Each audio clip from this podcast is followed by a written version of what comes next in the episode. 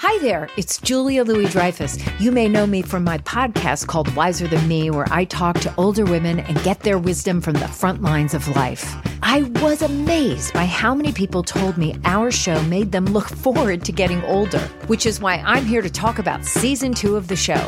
Sally Field, Billie Jean King, Beverly Johnson, Ina Garten, Bonnie Raitt, just to name a few. All hail old women. Wiser Than Me season two is out now from Lemonada Media. This is Merriam Webster's Word of the Day podcast for Monday, December 31st. Brought to you by the new Merriam Webster's Advanced Learners English Dictionary, designed for students and teachers of English as a second language.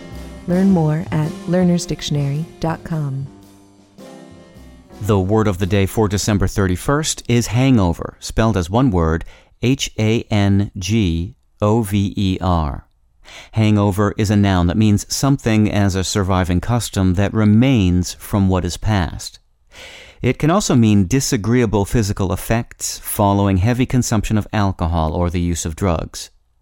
It can also mean a letdown following great excitement or excess. Here's the word used by the neurologist Dr. Krista Lisdahl on ABC News keep at about one drink an hour, about three drinks maximum for an entire episode, and then you really will prevent hangovers. The effects of hangovers have been hanging around for ages. The word itself, however, has only been fermenting since the late 19th century.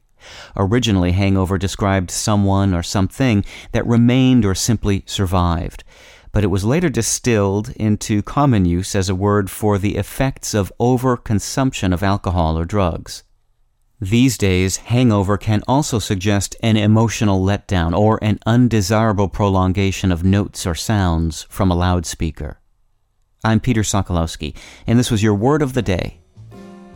Visit the all new learnersdictionary.com, the ultimate online home for teachers and learners of English. A free online dictionary, audio pronunciations, custom study lists, and interactive exercises are available now at learnersdictionary.com.